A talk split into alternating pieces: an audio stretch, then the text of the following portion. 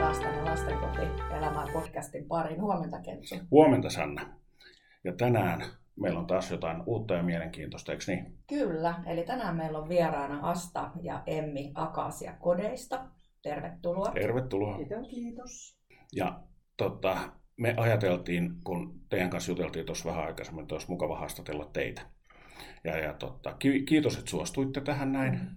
Että mä tiedän, meillä on kaikilla kiire ja almanakat on täynnä ja niitä ei voi muuttaa, niin kuin ollaan joskus keskusteltu tässä menneisyydessä. Mutta aloitetaan siitä, että Akaasiakodit Oy, toi nimi on ensinnäkin semmoinen, joka jää päähän helposti, niin mistä se tuli? No meillä on molemmilla silloin, me ollaan alettu perhekotiin työntekijöiksi, me perustettiin yritys vuoden päästä siitä. Joo. Ja sitten meillä on molemmilla siis, että me ollaan oltu harjoittelussa Afrikassa. Ja se on jäänyt meille molemmille sydämeen, se harjoittelu. Ja toki oltiin siis eri paikoissa. Ja sitten ajateltiin jotain Afrikkaan liittyvää ja haluttiin jotain. Sitten mä ajattelin, että on semmoinen iso puu, jonka suojassa, niin kuin sen alla, on turvallista olla. Ja siitä tuli nimi Akaasiakodit Oy. Okei. Se miten kiva. Joo, ja mä luulin, että harjoittelu Paraisilla olisi ollut seikkailu. Meillä on vissiin eri sfäärit sitten. Mut ei se mitään. Namibiassa ja Asta oli Keniassa. Joo, ja Etiopiassa. Okei. Wow. Hienoa. Tähän kuulostaa ihan hulppealta. Eli teillä on perhekoti, mutta sitten teillä on perustason laitos myös, jos ymmärsin oikein. Joo. No, onko teillä mitään semmoista erityistä kasvatusfilosofiaa? Nyt Afrikkahan nostettiin pöydälle tässä näin, niin tuleeko sieltä jotain sitten repussa mukaan tänne näin? Ei, niin. En mä tiedä, että olen varmasti Afrikasta nyt sinänsä. Niin kun, tai siellä ehkä itse muistan just, että se oli hyvinkin vapaata se lasten oleminen, että siellä ei ollut tavallaan sitä kasvatusta edes. Siis olin siellä päivähoidossa ja koulussa töissä, niin et ei varsinaisesti. Ja mä ajattelen, että erona ainakin oli se, että eihän se niinku, että siellähän tehtiin hyvän tekeväisyydellä ja yhteisö kasvattaa. Että SOS-lapsikylä taisi olla ainut, missä mäkin kävin lastensuojelupaikassa, mikä oli sitten taas ulkomaalaisten rahoittama. Että eihän ne oli ihan järkyttyneitä, kun ne kuulee, että teillä on yhteiskunta, joka huolehtii. Kyllä. Mutta ei ehkä sieltä. Ehkä semmoisia, mä ajattelen, että semmoisia ylipäätänsä semmoisia elämän, niin kuin, et mikä on tärkeetä ja just semmoinen perhe ja semmoinen yhteisöllisyys, niin semmoiset ainakin ehkä itsellä jäi sieltä niin kuin matkalaukussa mukaan kotiin.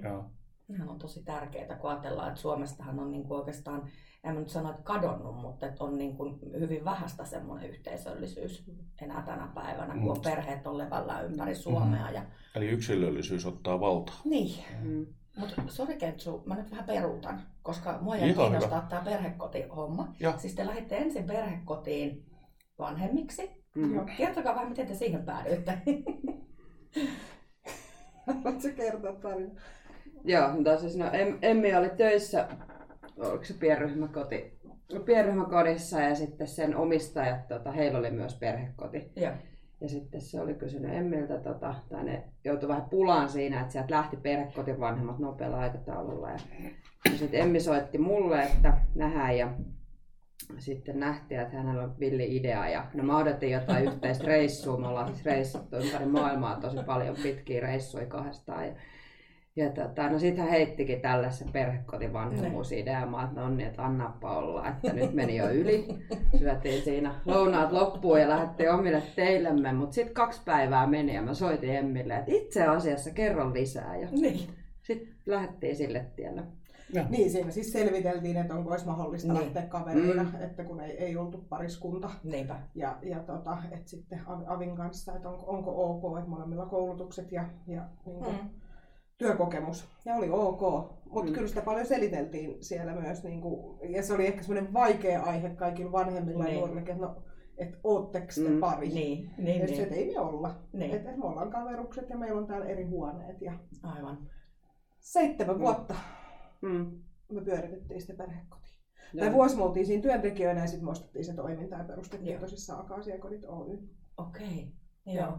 No missä vaiheessa tämä niin kuin laitosyksikkö tuli? No se tuli 2,5 vuotta sitten, taas vähän tarjoiltiin ideana tuolta, että olisi tulossa ehkä myyntiin tällainen. Ja tartuttiin siihen sitten, että meillä oli kuitenkin aina ollut ajatuksena niin kuin laajentaa niin sanotusti. Mm. Eli että on se sitten laitos tai toinen perhekoti tai mitä tahansa, mutta että kuitenkin että 2 yksikköä ja tipahti syliin niin kuin tavallaan ja ostettiin ja mä lähdin sitten sitä johtamaan niin sanotusti. Emme saatteli sitten, tai perhekotia silleen, että saatiin sinne uudet vanhemmat. Teillä meni niinku lusikat jakoon. Tavallaan joo. Vaikka tässä ollaan edelleen hyviä ystävinä, mutta... Ja käytännössä lusikat jäi perhekotiin. Ei ollut mitään jaettavaa. Ei, et sit vaan molemmat joutuu ostamaan uudet lusikat. Joo, mä olin vuoden siinä yksin siinä perhekodilla. Ei ollut ihan helppo tehtävä löytää uusia vanhempia. Ei varmasti ole. Loistovanhemmat, mutta se oli oma prosessinsa. Ihan ja varmasti. Siinä vielä tein ylemmän ammattikorkeakoulun tutkintoa samalla. Niin, ettei aika tulisi pitkäksi. Niin, ettei aika tulisi. Ei tarvinnut Netflixiä avata. Mutta kun on perhekodilla, niin ei tarvitse käydä töissä. Ne sitten on hirveästi aikaa. Tämähän on se klisee, että perhekodissa niin ollaan vaan. Mut miten niinku teillä on tämä kokemus niinku molemmista? Miten te niinku vertailisitte niitä perhekoteja ja sitten taas laitostyötä? No ne ihan eri maailmat. Ja. Siis mä ajattelen ihan jo siinä, että perhekodilla asutaan. Mm-hmm. Ja kyllähän meidän nuoret on myös niinku nuoria, kenen kanssa niinku voi asua ja se on niinku mahdollista. Niin. Ja se on niinku semmoinen oikeasti semmoinen tiivis yhteisö ja semmoista yhteisöllisyyttä niinku siinä kyllä vaalitaan ja niinku no mulla on meidän jälkihuolto, meillä on 3 perhekodin nuorta, on mun jälkihuoltonuoria, niin kyllähän ne niinku ja ne edelleen vuosien jälkeen haluaa tavata mut ja kun on palaveri, niin joo jatketaan vaan työskentelyä, että on jotain on tehty oikein. Joo. Et sit mä ajattelen, että laitosmaailmassa Mä teen lähinnä vaan vuoroja tonne Karkkilaan, tästä ehkä paremmin kertoa siitä erosta, että miten sä oot kuitenkin taas niin paljon tiiviimmin sitten siinä Karkkilan arjessa. Niin on se toki joo, että eihän ne nuoret yhtä niin kuin läheisiksi tule tavallaan, kun perhekodilla se oli, niin sellaista ja sijoitukset on jo niin kuin lyhyempiä lähtökohtaisesti, että me otetaan kiireellisiä, ne voi olla sen kuukauden, ei sitäkään. Lyhin sijoitus on ollut 1 yön tässä 2,5 vuoden aikana. Että toki osa on sit pitkiä ja kestää. Ja just ehkä myös se ero siinä on tietysti selkeä, että kun perhekodilla oltiin vain 2, niin meillä oli hirveän selvät sävelet koko ajan kaikesta, mutta nyt kun on henkilöstöä enemmän, niin se rapsaamisen tärkeys ja se, että ne kaikki asiat menis siellä niin kun, ja se ei katkee mihinkään, vaikka joku jää viikon vapaille, niin asiat hoituu silti. Ja siinä on ehkä tietysti itse sit tärkeässä roolissa niin kun pitämässä niitä lankoja huolehtimassa, että sinne ei jää mikään asia kesken. Aivan. Niin, ja ihan jo tietysti se, että on nyt esimiehenä, niin kun, eihän nyt toisillemme oltu esimiehenä, että, niin se on tuonut paljon sellaista. Niin kuin lisää siihen omaan duuniin. Varmasti. Ketsulla on niinku tästä kokemus perhekodista, mutta mulla ei ole. Niin mua kiinnostaa niinku se, että eikö se ole niinku lähtökohtaisesti kumminkin raskaampaa, kun sä oot koko ajan töissä, kun sä oot perhekodissa? Ei, on mun vastaus. Joo, mä sanon kanssa on ja ei. Siis, joo, koska mä sanon kanssa, että ei ole. Niin. Koska mä ajattelen, että siellä... Meillä kävi niinku kummilapset ja... Sukulaislapset oli siellä yläkylässä, elämä on siellä, kun sä oot töissä. Kun sä et ajattele sitä, että sä oot töissä, se on elämäntapa. Aivan. Niin kuin se perhekotivanhemmuus, että se sun arki muuttuu sinne. Aivan. Ja joulut, niin mulla oli siellä perhe ja Astalla itse asiassa myös oli perheet niin kuin viettämässä joulua. Sitten oli ne lapset, jotka oli paikalla, niin heidän kanssaan ja sitten, että tavallaan yhdistettiin ne meidän yksityiselämät ja sitten se niin kuin, perhekodin arkiin. Kyllä, että sitten mä voin tähän lisätä sen verran, koska meillä on laitos ollut vähän pidempään, siitä on niin kauan kuin perhekoti oli, niin se henkilöstön tuleminen siihen kuvioon aiheuttaa sitten just sitä, että siinä on työaikalainsäädännöt ja kaikkea tällaista työvuorosuunnittelua ja näin, on saikkuja, on kaikkea muuta, niin se on se, joka tuo sen niin kuin stressin siihen toiselle puolelle. Ja sitten vielä se hoivatyö. Että itse sanoin henkilökohtaisesti, että perhekoti oli helpompi kuin laitos. Ja sitten varsinkin yrittäjänä itse, niin eihän ne ajatukset katkea siitä, kun sä paat sen oven kiinni päinvastoin, koska sittenhän sä lähdet hoitaa niitä muita perusasioita sen yrityksen kautta. Mm-hmm. Että sä oot se 24/7 töissä niin kuin ihan oikeasti. Mm-hmm. Että lomallakin sä kuvittelet olevas lomalla. Että kyllä se kaikki sut löytää jostain aina ja pitääkin löytää. Mm-hmm. Siinä on se niin kuin puoli. Mutta samahan on perhekodissakin, että kun sä olit lomalla, kuvittelet olevas omalla lomalla, niin et muuten ollut. Mm. No meillä oli tämä etu, kun me ei oltu pariskunta. Mm. Että vaikka me, no siis suurimmaksi osaksi lomailtiin erikseen, että et toinen vastasi. Siis toiselle ei soitettu. Meillä oli esimerkiksi tilanne, että mä oon joutunut yhden nuoren tekemään vaikean päätöksen. Pitkäaikainen nuori, mutta että käyttäytyi väkivaltaisesti. Niin, että mulla ei vaihtoehtoa, kun no hän oli jo sitten täyttämässä 18, mutta että joka tapauksessa Asta oli lomalla ja ei tämä tilanne muutu sillä, että pilaan Asta loman niin sanotusti. Tähän mä sanon kaikki kuulijat, tilanne ei muutu vaikka pilaa toisen loman. Niin, että jotenkin se on ollut kyllä meillä ehkä se, mutta toki me myös sitten tehtiin yhdessä lomia, että meillä oli sitten lomittamassa siellä niin kuin alan ihmiset pidempiäkin pätkiä. Mutta ei me ihan hirveästi. Kyllä me jotain puheluita tai viestejä saatiin, mutta aika vähän. Ja ehkä just sitä tavallaan, että me tietysti kun luotettiin tai luotetaan toisiimme niin kuin 100%, niin ei tarvi niin kuin miettiä, sä voit oikeasti olla lomalla, kun sun ei tarvi miettiä, että no mitenköhän siellä nyt kaikkia onko tullut jotain. Ja sitten tietää, että viime kädessä niin saa soittaa, että jos olisi oikeasti sellainen, niin sitten se puhelu tulisi ja se tulisi, mutta ainakin itsellä on just se, että sä saat pään lomalle niin sanotusti, ja siksihän mulla kaikki lomat alkoi Helsinki-Vantaan lentokentältä, että se fyysinen etäisyys jo auttaa siihen, että et mä lähden kauas, niin sitten mun pää on myös niin kuin irti siitä tavallaan vielä paremmin. Toi on ihan totta. Olen siis itsekin huomannut yrittäjänä sen, että jos sä jäät sinne kotiin pyörimään, niin äkkiä on nappula auki tai sähköposti. Mä tämän yhden postin hoidan. Kyllä. No voin mä tämän yhden puhelun soittaa. Ei kannata. Mutta se onkin pakko lähteä. Mutta mä mietin, että meillä ei kyllä varmaan, että me tulee nyt kesän 9 vuotta yrittäjyyttä. Onko kertaakaan soitettu toisen lomalle? Ei, mulle ei tule kans mieleen. Että olisi kertaakaan tarvinnut soittaa toisen lomalle. Tämä on niin hienoa, että me tehdään nyt Valasun sisällä tämmöinen Lex Akaasia, eli älkää soitelko, kun ollaan lomalla. Mutta se on aika oleellinen, koska sä olet. Se on erittäin oleellinen. Ja me pidetään viikonlomat pääsääntöisesti, ollaan nyt pystytty pitämään niin viikko kerrallaan, niin se, että saat sen viikon, niin toisen pitää pystyä hoitaa molemmat tontit. Kyllä. Ja sehän on just aina se viikko, kun se korttitalo kaatuu. Siis sitten siellä on saikut ja sitten oireillaan ja muuta, että se on aina. Se on se katastrofi. Näin se menee jo, vesiputket jäätyy ja muut. Viemärit tulviin. Mitä ikinä siihen nyt saa, niin se on se viikko. Nyt täytyy kuulijoille selventää, vaikka puhutaan näistä ikävistä asioista ja nauretaan nyt, niin silloin ei naurata yleensä. Että se on kyllä ihan toiset kyyneleet silmissä silloin. No, se on sellainen Murphyn laki. Kyllä. No, mites kun puhutaan teidän nuorista nytten, siellähän sä sanoit, että teillä on perhekodin kautta pitkiä semmoisia suhteita, jotka on jäänyt pysyväksi. Ja nyt teillä on laitos ollut suhteellisen lyhyen väliaikaa, tai lyhyen aikaa vielä, niin ootteko hahmottanut sen, että sieltä on tullut samanlaista, niin kuin sitten, kun ne sijoitukset on vähän pidempiä? Ja kehen ne sitten kiinnittyy siellä ne lapset? Niin kuin laitoksessa. Niin.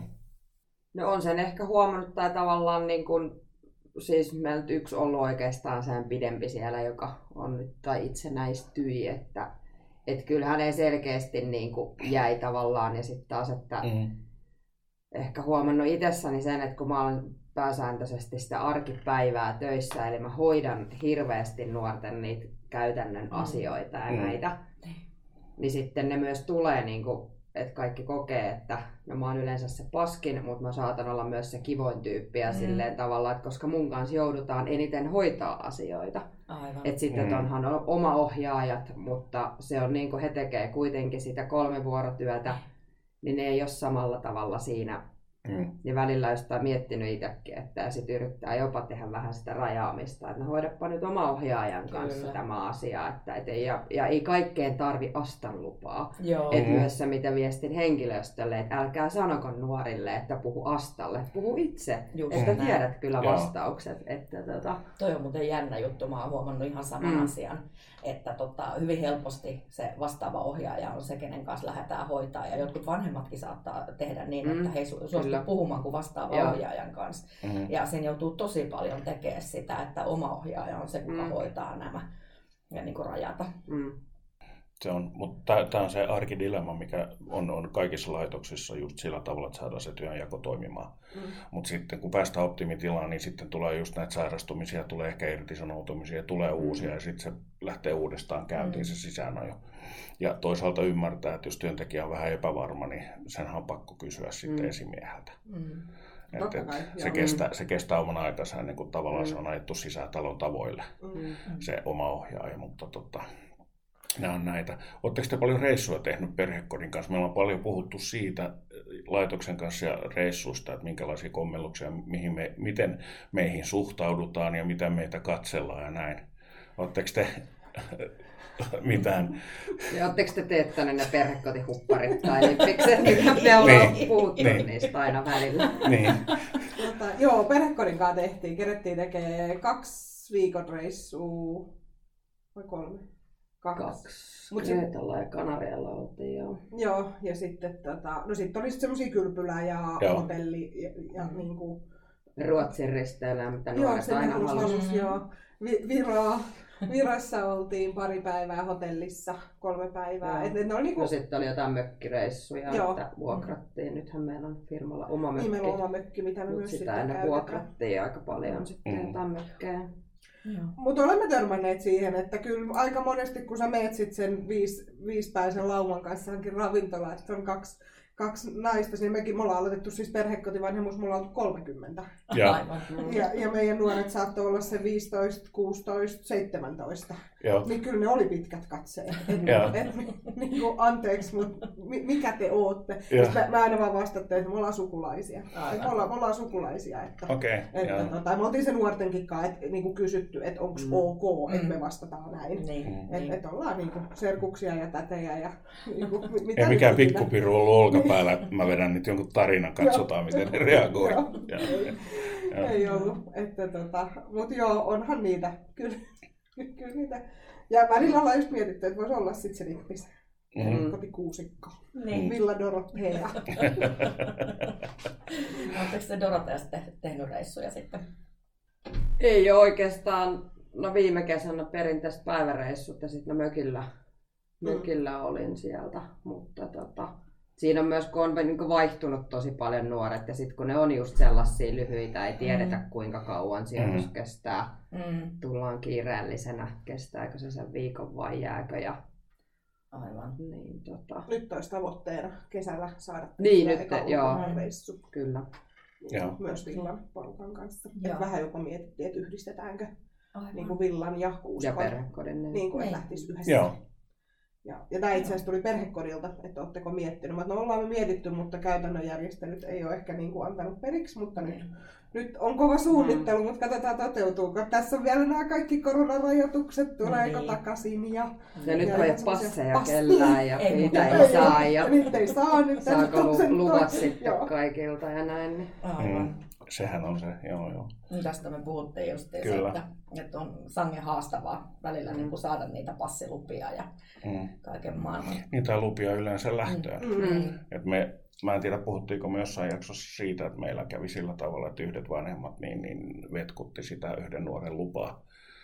Et ihan 2 päivää ennen lähtöä sanoivat ei. Tekivät sen tahallaan, mutta siinä viranomaiset teki kyllä miehen työn ja hyppäsi siihen väliin. Ja lupa tuli sitten. Et piti meitä niin sanotusti löysässä hirressä niin pitkään. Se oli epämiellyttävää. Sehän, kun mä muistan niiden perhekodillakin just se, että ja vanhemmat saattoi sanoakin tosi suoraan, että he on niinku kateellisia tai tavallaan siitä, että he ei ole ikinä päässyt mihinkään. Saatikaan, että he olisivat päässyt viemään omia lapsiaan ja sitten me viedään ne. Niin se oli heille tosi kova paikka tavallaan, että nyt heidän lapsi pääsee niin kuin sijaishuoltopaikan kanssa jonnekin viikon etelän matkalle, mihinkä hän ei itse päässyt. Aivan. Niin kyllähän se avasi niin kuin vanhempien kanssa, joutui paljon puhumaan sit niistä. Ja... Varmasti. Niin. Se on ihan totta. Ja monessa muussakin tekemisessähän tämä valitettavasti näkyy, että siinä on paljon työtä vanhempien kanssa just kertoa siitä ja perustella näitä asioita. Että siinä ei voi jättää heitä niin sanotusti oman onnensa nojaan. Se on ihan totta.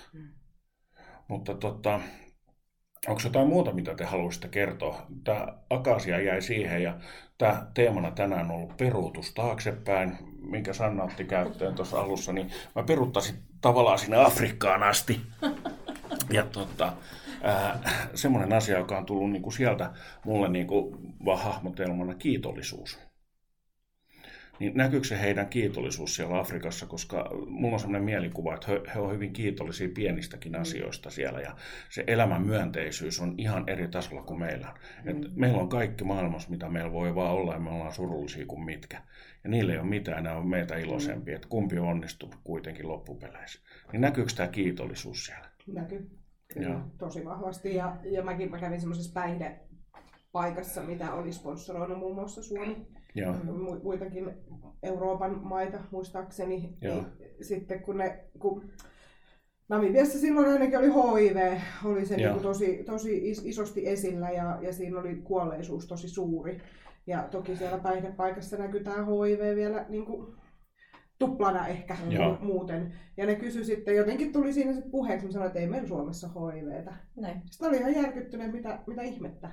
Että miten niin ei ole HIVtä, että mihin teillä kuollaan, mä oon itsemurhia ja päihteisiä. Ja sitten oli ihan silleen, että siis itsemurhia, että täällä on kaikki hyvin. Niin. Miten teillä kukaan haluaa niinku tappaa itseään? Niinpä. Ja just sitä, että kun ei se ole, että teillä on oikeasti se yhteisöllisyys ja mistä jo aiemmin puhuttiin, se niinku toisten tukeminen, niin se on se kantavampi voima kuin se meidän valtio tai yhteiskunta. Totta. Tai se, että sulla on uusi iPhone, niin ei se ole niin kuin mielelle niin tärkeää kuin se, että sulla on joku lähimmäinen. Jonkinnäköinen kilpavarustelu sitten meneillään. No on. Ja sitten mä ajattelin, että säkin toit paljon esille, niin ne pienet lapset oli, kun sä olit tavallaan ylimääräisenä siellä niin kuin ekstrana tekemässä heidän kanssaan, niin eikö he ollut aika niin kuin innoissaan ja jotenkin sitä semmoista? Oli, joo, ja vaikka ei ollut yhteistä kieltä siis koko aikana, koska en kiswahiliaa niin hyvin oppinut siinä kuukausien aikana, niin kyllä silti se sellainen ja miten he otti. Ja tavallaan just se kiitollisuus, asia mihin en ollut todellakaan Suomessa tottunut, että mulla oli tämän kodinhoitaja, mulla oli vähän niin kuin velvoite palkata hänet, koska menen länsimaalaisena sinne yhteisöön. Ja hänen palkkansa oli huikeat 1 euro viikossa. Ja olisin maksanut enemmän, mutta mua kiellettiin, koska hän olisi eriarvoisessa asemassa kuin ne muut. Ja niin sitten hän käveli noin 7-kilometrisen työmatka päivittäin siis suunta. Ja sitten hän kutsui niin mut sinne vielä kotiinsa, että tuu hei meille viikonloppuna syömään, että hän tulee hakemaan mut kävellen ja mennään yhdessä. Ja sitten hän haki mut ja sitten jotenkin se, että teki niin tavallaan pahaa, että mä maksan niin vähän ja hänellä oli 5 pientä lasta siellä. Ja sitten hän vielä kutsuu mut heille syömään, että he tarjoaa niin mulle. Aivan. Niin tulee just sellainen, että no enpä taas valita vähän aikaa mistään, kun mä himaan. Että... Periaatteessa meillä ei ole mitään valitusoikeutta. Niin. Jos todellisesti puhutaan, ei meillä ole mitään valitusoikeutta tämmöiseen. Että tämä tekee kyllä nöyräksi ja itse asiassa, niin, mutta mulla on idea tässä lähetyksen jälkeen teille sitten. Niin. Tässä ei paljasteta vielä. Okay. Mutta me alkaa aika loppua.